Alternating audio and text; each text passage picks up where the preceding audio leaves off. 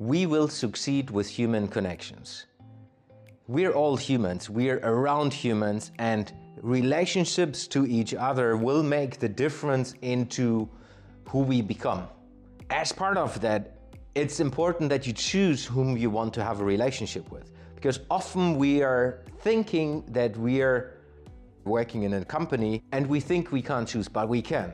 You can choose at least the people you hang out with when you have a coffee break. In the same way you choose your leader, you choose whom you want to work with because in the end, we have a free choice in which company we want to work and as well with what people we want to work. So you are in the driver's seat and relations will make you the best person you can be. Alone, it's very hard to choose something. But as a group of people, as people that help each other, we can.